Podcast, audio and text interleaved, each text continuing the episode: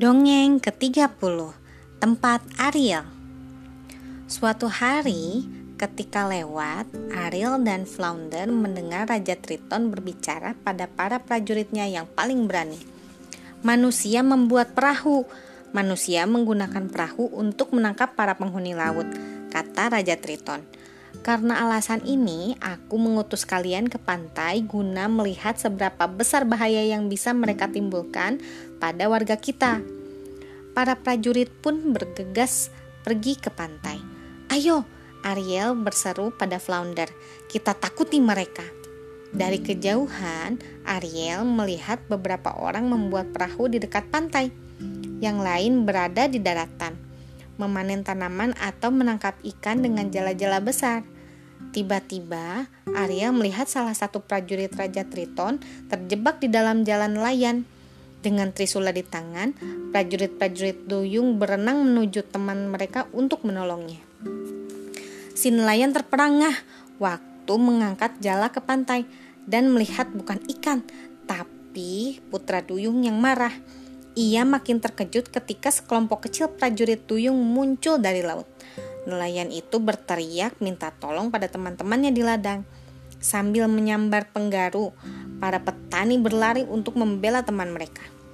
Di tempat dataran di tempat dataran bertemu dengan lautan, manusia bertemu dengan prajurit duyung, siap bertarung.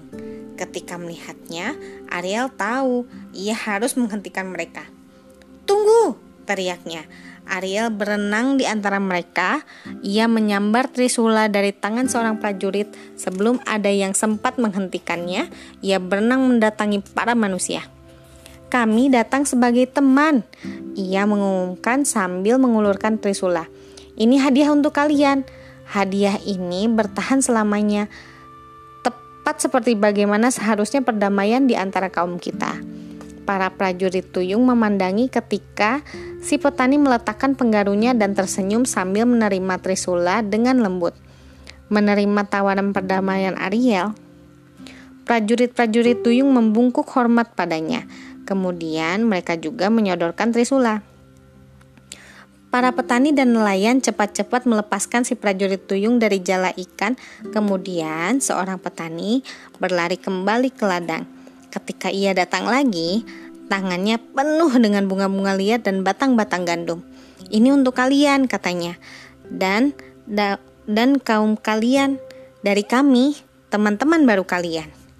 Sekembalinya di istana, Ariel mempersembahkan hadiah-hadiah dari dunia permukaan kepada ayahnya dan memberitahunya tentang pertemuan damai dengan manusia. Mula-mula Raja Triton marah pada Ariel karena terlibat kegiatan berbahaya seperti itu. Lalu para prajurit memberitahunya betapa berani Ariel tadi dan Raja Triton pun mau tidak mau jadi bangga. Sekian, terima kasih telah mendengarkan. Selamat malam.